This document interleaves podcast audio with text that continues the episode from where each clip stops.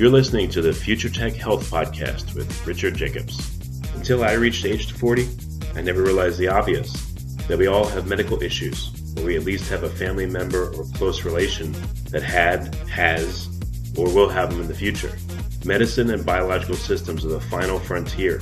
Until we've conquered death, figured out how life began, cured cancer, and understood our purpose in the universe, there's a heck of a lot to talk about when it comes to our health.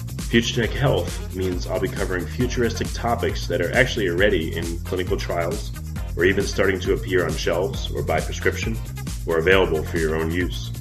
We dive deep into stem cells, CRISPR Cas9, the science of sleep, epigenetics, medical testing, cancer, ketogenic diets, stem cells, aging, regenerative medicine, and more. My goal for you, the listener, is to learn from these podcasts you may very well learn something that may change the course of your life for the better, steer you towards a new career, or give you insight into addressing a serious medical problem. Remember, however, this podcast and its content is informational in nature only. No medical, tax, legal, financial, or psychological advice is being given. If you enjoy the podcast, please listen, subscribe, like, and share it with friends. Thank you. Hello, this is Richard Jacobs with the Future Tech and Future Tech Health podcast. I'm talking to Paco Calvo. We're going to be talking about the philosophy of plant neurobiology and the MINT lab, the Minimal Intelligence Lab. So, Paco, thanks for coming. How are you doing today? Hi, Richard. Well, thanks for having me. Yeah. So, you're studying plant intelligence, is that right? I do, yeah, yeah. I know it sounds awkward, but that's what we do. well, you know, I've spoken to some people that uh, work with plants and in many ways, uh, plants seem unbelievably intelligent, especially in how they can create chemicals to defend themselves. And um, there's far more to plants, I think, than anyone thinks. So, but uh, but let me know your interpretation. What what fascinates you about plants, and what you, what got you into working with them? Well, yeah, you know, I mean, I guess that the the starting point is definitely that we suspect that plants are smart, right? They've got to be intelligent, otherwise they wouldn't be here, right? So, so in a sense, they've got to be intelligent uh, to have passed their genes, right? But I guess that uh, we don't quite understand what we mean by that. So, what what do we mean by intelligence, or what do we what do we mean to say when we say that plants are intelligent, right? So, for example, this thing about the chemicals and the, you know these things, uh, well, that could be just be interpreted as a, as an adaptation, right? You might just say, well, you know, yeah, sure. I mean, they behave adaptively but that might not deserve the label intelligence, right? So I guess we need to to you know to do some work, both theoretical and empirical, to really uh, grasp what it means for a, an organism, for a living system to be to be intelligent. So that's what we're after. Okay. So, what are some examples of uh, plants that that really impressed you?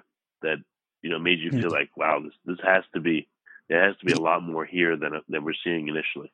Yeah, yeah. Well, I guess uh, generally speaking, I mean, any pattern of behavior that is anticipatory, so is in a sense they are uh, predicting future outcomes, and is goal directed, and is flexible enough so that it's not hardwired like you know responding to environmental sources of stimulation on a one-to-one basis right so like the cartoon, the cartoon picture of plant behavior is like, you know, they sense gravity, they grow downwards the root, sense light, so they behave phototropically. That's the cartoon version. The truth is that things are a little bit more complicated. So they have to integrate all this information coming from all these channels and somehow provide a, a response that is globally adaptive, right? So, so the, the examples, the, the examples in particular, that's a thorny issue because for one thing, we miss most of what plants do. And that's our real hurdle.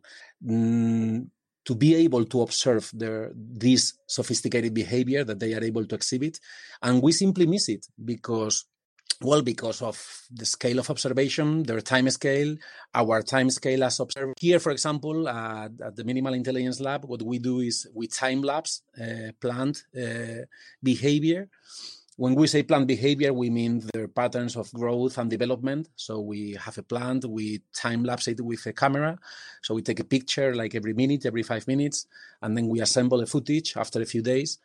And then when you do that, so when you slow down your scale of observation to, to the behavior, to the time scale of their behavior, then you are able to start unearthing some patterns which are really interesting. In particular, in our case, we are especially interested in climbing beans or climbing plants in general. In, in particular, the, the climbing bean is the, uh, one of our models. And here we try to understand how is it that they control if they happen to do, because that's another issue, whether it's actually the case. So, but the working hypothesis is that they might be controlling endogenously the approaching maneuver. So the way they target a, a support, a pole, a host, no, somewhere, some some support to climb onto, and trying around like good climbers do, right? And and and we try to understand uh, how is it possible for them to do it without a brain because we've got to remind ourselves that they don't have a nervous system. So how are they able to do it? So that's one of the challenges, and, and the climbing being in this case, or vines in general, are you know a challenging example of, of non-neural intelligence. So what have you observed? You know, I, I guess you set up a whole bunch of plants or climbing beans and a whole bunch of poles, and then you've watched using time lapse how the um, their stalk would approach the pole and wrap around it mm. looked for a uh, you know behaviors that tell you if it's sensing the pole and deciding whether to wrap around it at a certain angle and you know, or just blundering around and feeling the pole randomly. I mean, like, like what have you observed specifically when you've looked at this kind of stuff? Well, here, I mean, we do two things actually. Uh, technique I was telling you about. On top of that, we are also registering the electrical activity uh, going on throughout the plant body with electrodes. We insert electrodes uh, throughout the stem. Um, so by combining these two techniques uh, of observation, we are able to gather more data and try to find correlations in between the overt behavior that we are able to observe through time-lapse footage and the, and the underlying electrical activity. Now we've got to be a little bit cautious here, right? For one thing, um, right now, right now, I would say I'm more interested in rather than in providing, uh, you know, like a set in stone answer, which we don't have yet, and hopefully we won't have for a long time. And by this I mean that in science we should be more interested in the type of new questions we are able to to put on the table rather than the you know mainstream or orthodox answers we are able to provide. So at this stage, I'm even more interested in, in trying to unearth uh, new patterns of behavior, uh, things that we weren't expecting them to do. And in that sense, we are, you know, we've been time lapsing round the clock for the last uh, couple of years um, and we want to hold it back and, and be careful enough you know not to not to overinterpret the data. We want to be careful very careful and, and avoid you know anthropomorphic biases. Because for one thing mm, the way in a sense when you are watching time lapse uh, footage uh, you can't help but you know project your anthropocentric uh, biases and preconceptions onto the footage you're watching. So we not, we need to be very careful, and then we need to you know to sit back and relax and and think of themselves of the subject models and not of ourselves as observers. So we, for example, now we digitize we digitize all the all the all the time lapses frame by frame, and so that we can track down the the actual trajectories and then see the patterns of acceleration and deceleration so take, for example, if you see the vine approaching the pole, you might uh, expect them to, to accelerate or to decelerate gently as, as think of a, a bird landing on a perch. So, so to speak, they might be doing the same, but we don't know. And this is a, a, a, complex issue. So at this point, we are trying to collect as much data as possible before we uh, we are able to, you know, to make a pronounced cautious. Well, if you have years of time lapse data already, uh, you're not analyzing it, or are you analyzing it? Like, what have you seen so far? What are some interesting yeah. things you've seen? Well, we we suspect um, we suspect there is um, definitely a form of endogenous control, uh, which means simply bump onto the the host or the pole, so they don't simply you know circumnutate. So the pattern of circumnutation, this is the type of movement all plants exhibit. Actually, any plant organ. So could it be flowers, leaves, stems, tendrils, roots, shoots? So any part of a plant grows by performing this motion of revolution, right? The pattern of circumnutation, it revolves around as cells elongate differently, right? So one one you mean cells a, you mean, you mean uh, wait, wait, you mean a, a tendril will spiral outwards in a direction? Is that what you mean? Instead of yeah, yeah, yeah. So yeah, growing straight, it spirals out. Yeah, that's it. That's it. So they revolve around and and in a sense uh, well that's that's the regular pattern right so in that sense as remember we were talking before about we about uh, behavior that is merely adaptive so you might say hey no big deal about it right so vines certainly are in the business of climbing around hosts so definitely those that are good at that are the ones that pass their genes right so in a sense we want to to put some pressure on them even if artificially, in a, of course, in an experimental setting, but see how they are able to cope with uncertainty, with contingencies. Put it this way. Put it this way. Um, we remember we were saying that plant behavior, on top of being adaptive, is got to be anticipatory or predictive or goal directed, right? So another way to put it is that precisely because plants uh, operate on a slower time scale, uh, they in a sense they can't afford to miss right? So imagine you you human or an animal you might say hey uh, you know i i can perform this pattern of movement. I can try to grasp the the mug or just the pole or whatever with my hand. So i stretch out and then reach try to reach out and then if i miss it i can try again no? In their case because because they don't they don't move by locomoting towards the target but rather by growing towards it right they m- might not be able to have a second chance the way animals do, right? So because they are sessile and they are rooted and the way they deal with their environment uh, is different from ours, they might not be able many times to have a second chance. So in that sense, anticipatory behavior is a must. So they can't afford to miss. And that's why they have to be somehow endowed with smart mechanisms or ways of dealing with with with those uh, goal oriented uh, needs that they have right? So in a sense what we see uh, oh, okay. I, I yeah sure go on. Have you done an experiment where a plant will grow towards a pole and then you move the pole and see how the plant reacts? Yeah we, that's a simple test yeah, that's on, on the agenda. Uh, well, uh, um, yeah, that, I see what you mean by being simple, but believe me, it's anything but simple. Uh, well, yeah, that's definitely on our list. We have many, many experimental variations we are trying. Um, we don't, as I, I insist, we don't want to be be careful because uh, there are so many things that you know so many alternative explanations and it's so easy to fall prey of confirmation biases that we don't want to fall into those biases. So say say uh, actually, you know what happened to me once? Uh, you know, I had this this this vine.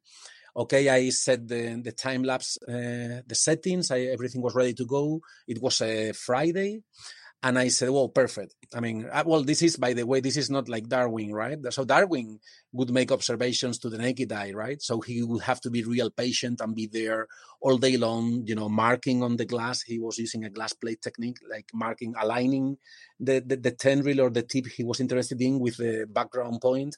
He would align them and then mark it on a glass uh, in front of the plant. And then he would need to do that on a regular basis. So he, he had to be there, right? So in our case, time lapsing is much easier. On a Friday, I just set prepare the settings, a picture every minute, off we go. And then I can go for the weekend and, and relax. And then when I come back on a Monday, I can check it out what is done for the last 48 or 72 hours right so so this is what happened once i got back to the uh, i got back to the to the lab one monday morning and there was you know the vine was here was the pole the vine was uh, lying on 180 degrees from the pole. So it just it had just gone the opposite direction, right? Complete opposite direction. And mm. I realized uh, how lucky I had been in this case. You know why? Because imagine that the vine happened. Imagine it had happened to land onto the pole. So the way it was, but the other 180 degrees, right onto the pole. I might have thought, hey, look at that. It went straight for the pole. But now, because right. it had gone right the other direction, I was able to understand what's going on, what was going on. In this case, I, I found out that the matter was it could be explained simply on, on you know it was a matter of physical constraints it seemed that the, the soil in the pot uh, had been soaked far too much when we watered it and it had it had lost uh, stability so it didn't have any support and it just went all the way down because of the water because of the pot, the soil was so soaked. So, but imagine I was, I said I was lucky because this way uh, that allowed me to control more carefully about the way to water the pots and everything, how to hold the stems without interfering with their natural patterns of growth. But if in this case the plant had gone all the way towards the pole by mere coincidence, I might have overinterpreted the time lapse and say, hey, look at that. It went straight for it, right? So that's a very stupid example. Of course, that's something that if you have proper controls, you are able to discard, right? If you time lapse systematically. But the amount of, of parameters that you have to deal with, uh, it's, it's enormous. So round the mm. clock, and there is always some other alternative explanation that you have to take care of. So that means more pilots, more controls. So the case you were telling me about the shifting the target, we are definitely working on that as well. So all combinations. Uh, including different genotypes because not all climbing beans behave the same way. So different genotypes, uh, different photo, um, photomorphology uh, affects as well. So the way plants shape up their plant body out of the light regime so how light affects the way they grow. So because they are reaching the pole by growing taller then they you know there will be a displacement of the center of mass and that's going to affect the way they change this initial pattern of circumnutation into the elliptical trajectory they would follow when they are targeting the pole. Uh, as you move the pole it, it, also bears uh, um, not just the shifting of the pole but how you are uh, the the temporal scale in which you are moving the pole because it's got to be within the reach. So that's to say, you might think they are missing the pole when you move it, but it's got to be within the reach. So in terms of their patterns of growth. So, and that in turn has to do with the temperature, the circadian rhythms, because of the way they are regulating. What, what do you mean? What, what, do you mean within their reach? Yeah, well, uh, uh, imagine yeah if you are if you are moving the target uh, progressively away from the plant to see how the plant keeps trying to target it right? Uh, uh, she, the plant might be perceiving the support at a distance which that's another vexing issue. So what's what sensory modality is involved right in their perception? But anyway leaving that aside for the moment uh, they might be perceiving the pole and yet not being able to reach it because the, the rate of growth is not within the scale of the of the distance you are moving the pole. So you might be moving the pole at a at a at a pace which is out of their rate of growth possibilities, right? So so you they grow as much as they can within their natural conditions. If you put it far too far, they might not make it, not because they are not trying to, but because it's without their so you've got to try to make it as uh, the the setting as as natural as possible this uh, in a sense this this also takes us to to you know there is always as you know a tension in between in between uh, artificial experimental uh, lab conditions and natural settings right so right. so there are two issues here is is these conditions uh, how how fair they are, right? You might be testing plant behavior in a setting which has anything to do with their natural conditions, and then you might be creating an artifact or or or making them or actually uh, triggering behaviors that are that wouldn't happen, wouldn't take place otherwise, or or you might be considering when you time lapse in the open in the wild uh, you might be uh, discovering patterns of behavior that simply don't take place in the lab because it's, it's, it's, it's a less rich environment, right? So, so there's well, far why too not start with the uh, why not start with the initial conditions? Like you mentioned, a good hint you got was that uh, one plant you had watered the soil so much that the soil wasn't uh, structurally stable enough yeah. for it to reach out to a pole. Yeah. So maybe start with conditions there. You know, Oh, look yeah, at sure. Plants that have different depths of soil, different uh, you know moisture amounts in the soil, different types of soil. Sure, you know, the same sure. plant and see how that affects reaching out for a pole in the same place, the same distance, that kind of stuff. Oh yeah, sure, sure. I mean, I mean, I, I, the, the the the number of parameters and things you have to bear in mind is is enormous. So yeah, yeah, it's this this thing and it's so many others. So we are trying to you know to to take a look as as, as many different uh, conditions and settings as possible. So in that sense, you know, you know, you, you were insisting like, well, but what what have you been able to to see so far? And um, and I, I've been telling you that we want to be careful and careful and careful. And the reason is that nowadays um, there is a risk. There is a risk, uh, especially in these fields where you know there is, in a sense, some resistance from mainstream science, from orthodoxy, and um, in a sense, you have like an extra burden uh, of proof, right? Um, and and you know to make the, you know to make a strong claim that plants are intelligent, you need to have real, real uh, robust data, and you know, and, you know, a very good case. Um, and nowadays, we live in a world of you know, we hect- academically speaking, this is hec- a hectic world of, you know, the famous, infamous, publish or perish, right? Things like that. Um, yeah. And I don't, I don't want to to play that game. I, I want to slow down, and take it easy, and think enough about it because my interest is understanding what plants are up to, not trying to show or to show that uh, one position is correct and another incorrect. So put it this way, I don't I don't want to show that plants are able, or in this case, uh, vines are able to um, control their approaching maneuver, as we said before. Not that, but even something which is even more modest. I want to first find out whether they do it. And in case they do it, then to find out how they do it.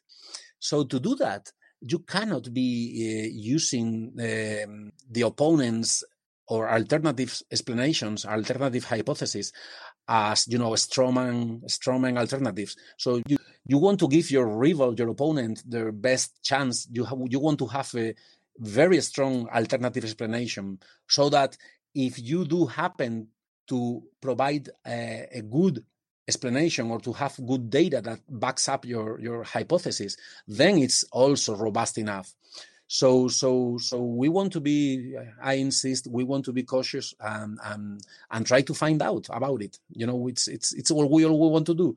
So here is not a, i mean there is a think for example of i mean now for example the templeton foundation is doing something which is very good very interesting and it's called this uh, you know adversarial um, uh, projects where you you team up you team up with not with the sympathizers of your working hypothesis, not those the guys that would a priori uh, be willing to buy your your your theory, but actually you team up with the guys who would be willing to defend uh, another view so that you can have you know uh, different predictions and and the possibility of, of making experiments that will will tell in between them so that's the way to yeah. go because it's not my hypothesis against yours, it's all of us together teaming up against ignorance, right? So that's what the way I would like to see how we should be doing science. Well, it appears as the neo Darwinists have a stranglehold on thought. So they want to say everything is random mutation and, you know, things like yeah. that. And if you're if you're of that thought, then uh, anything you do, they're going to try to pass it off as that. So yeah. uh, you know, it appears to be a huge problem. There's doesn't appear to be you know there's, there's, there's much evidence for many more mechanisms of evolution than that. But uh, I don't know if you run into that at all. But you know, I've spoken to many scientists that seem to uh, unfortunately live in fear of that interpretation that they'll be made fun of if they don't uh, ascribe to it. Hmm. Yeah, um, I don't know. Yeah, I don't know. Yeah, it's it's it's a it's a difficult issue, but you know, nowadays again, uh, well, Darwinian, uh, in a sense, we have to go back to to this um, to the botany of the 19th century, and by this I mean, you know, to Darwin. Darwin had a clear insight, which is that uh, botany, in a sense, wasn't subordinate to zoology, right? So, so that's in a sense that's why I think it's interesting to look into plants, not only because we want to, you know, from a basic science point of view, we simply want to understand what they are up to, in the very same sense that we want to understand scientifically any phenomenon in the universe, right? Um, but in a sense, because by thinking differently about plant life, we might be able to throw some more light our on our own intelligence, human intelligence, and rethink mm, those Darwinian uh, uh, terms that we started from, right? So think nowadays with with all the revolutions in epigenetics and, and many other vexing issues.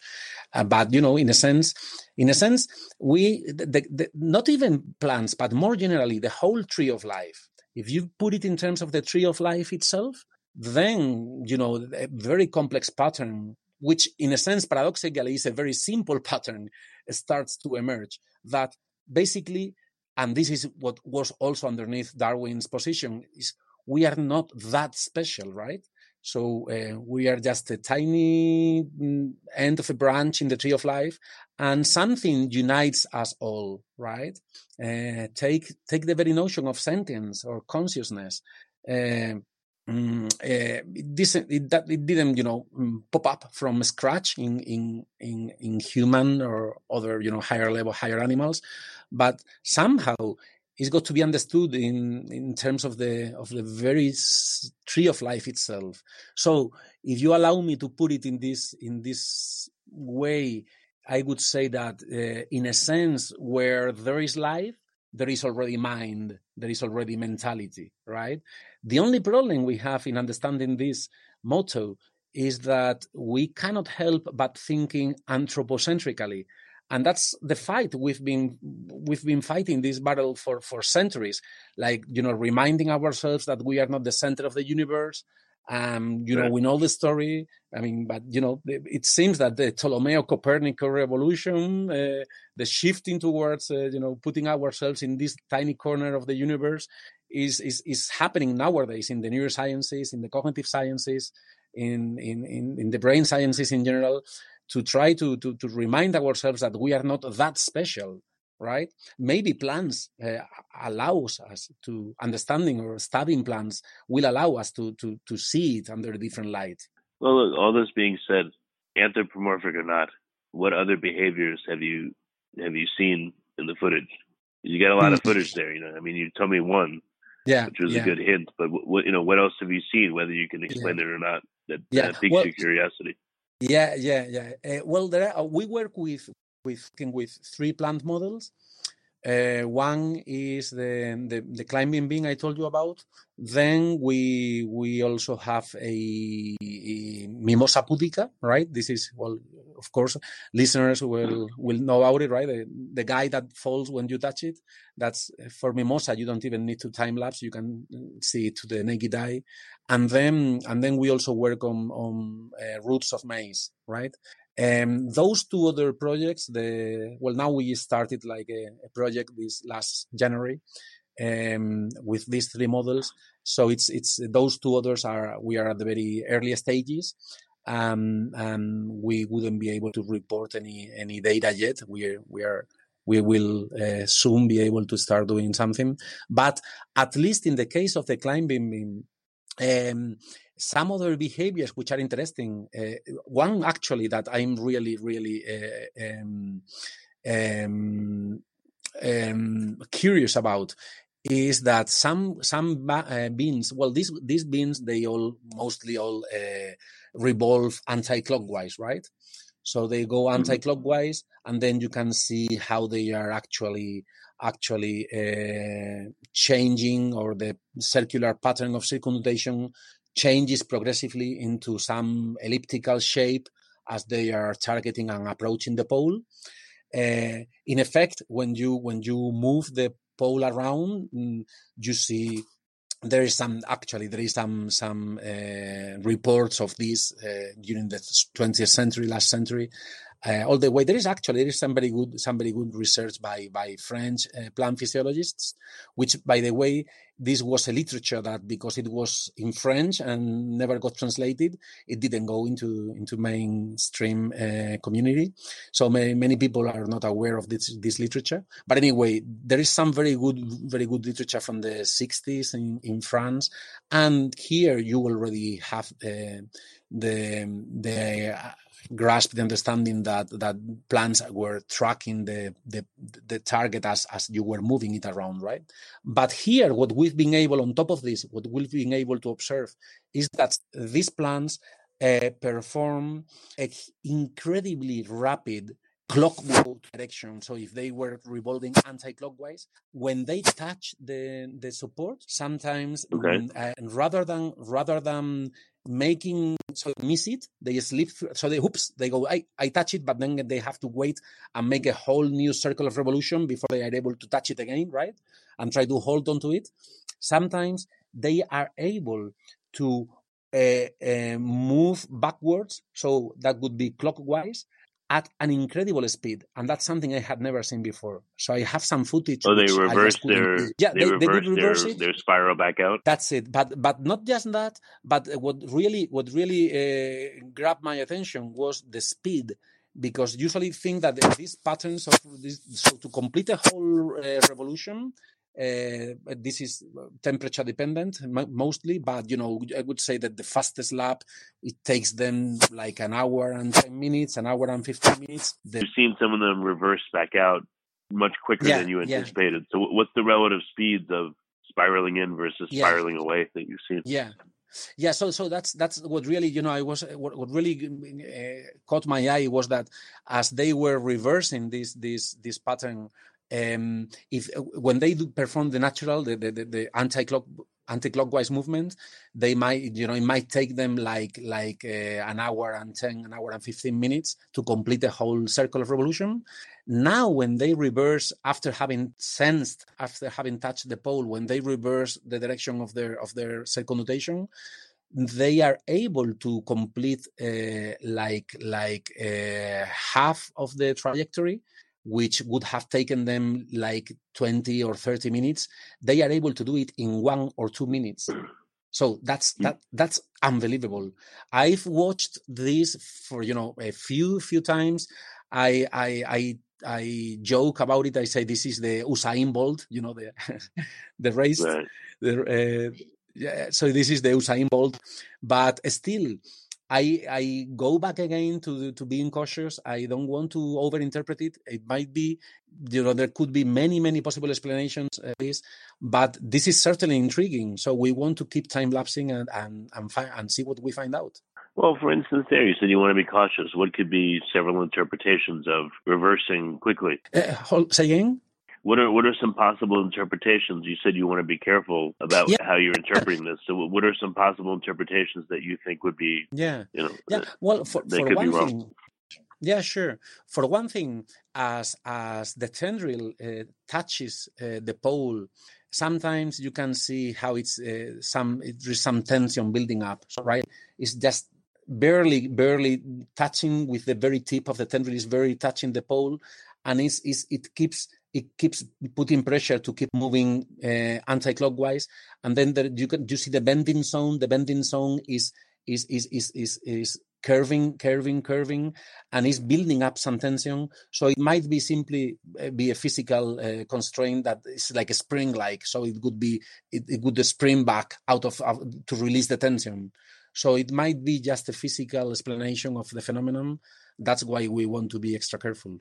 Okay. Uh, well yeah, yeah, hear. So you think it may just be what physically all of a sudden it took the plants 20 minutes to do one action, but now for some reason it takes one minute, but that's just something physically going on that's allowing it allowing it to do it. There's no intent there.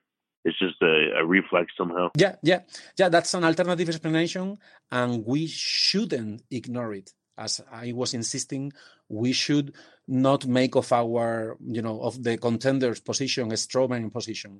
So let's let's give them their their best chance to counterattack, and then we might be able to design other experiments and make more accurate observations and try to discard them, or, or not to discard them, but to to see what's actually going on there. We don't know yet. Mm. Okay, well, well, very good. So, what's the best way for people to uh, to find out more about your work and maybe they get in contact with the lab or, or ask questions? Sure, sure. What? Yeah, should they uh, email? Uh, should they go to a website? What's the best way for people to follow up? Oh, find out more. Oh yeah, yeah. Um, well, of course. I mean, well, you know, I'm, I'm. I don't know if this is good or bad, but I'm usually on my email, right? Or okay. uh, I people are welcome to to drop me a line, and I I usually uh, will reply. You know, I I try to respond to all the emails. If if there are too many, it will take some time for me. So please right. be patient. But but email email I would say the best way to reach out. But of course they can also you know check out my website and and which is uh, a Minimal Intelligence Lab. You know here at the University of Murcia, so they can Google me up and and and and see what we are up to. Okay. Well, very good.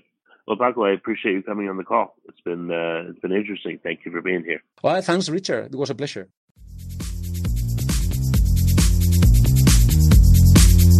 You're listening to the Future Tech Health Podcast with Richard Jacobs. Until I reached age 40, I never realized the obvious that we all have medical issues, or we at least have a family member or close relation that had, has, or will have them in the future. Medicine and biological systems are the final frontier until we've conquered death, figured out how life began, cured cancer, and understood our purpose in the universe, there's a heck of a lot to talk about when it comes to our health. Future Tech Health means I'll be covering futuristic topics that are actually already in clinical trials, or even starting to appear on shelves or by prescription, or available for your own use. We dive deep into stem cells, CRISPR Cas9, the science of sleep, epigenetics, medical testing, cancer, ketogenic diets, stem cells, aging, regenerative medicine, and more. My goal for you, the listener, is to learn from these podcasts. You may very well learn something that may change the course of your life for the better, steer you towards a new career, or give you insight into addressing a serious medical problem. Remember, however, this podcast and its content is informational in nature only. No medical, tax, legal, financial, or psychological advice is being given. If you enjoyed the podcast, please listen, subscribe, like, and share it with friends. Thank you.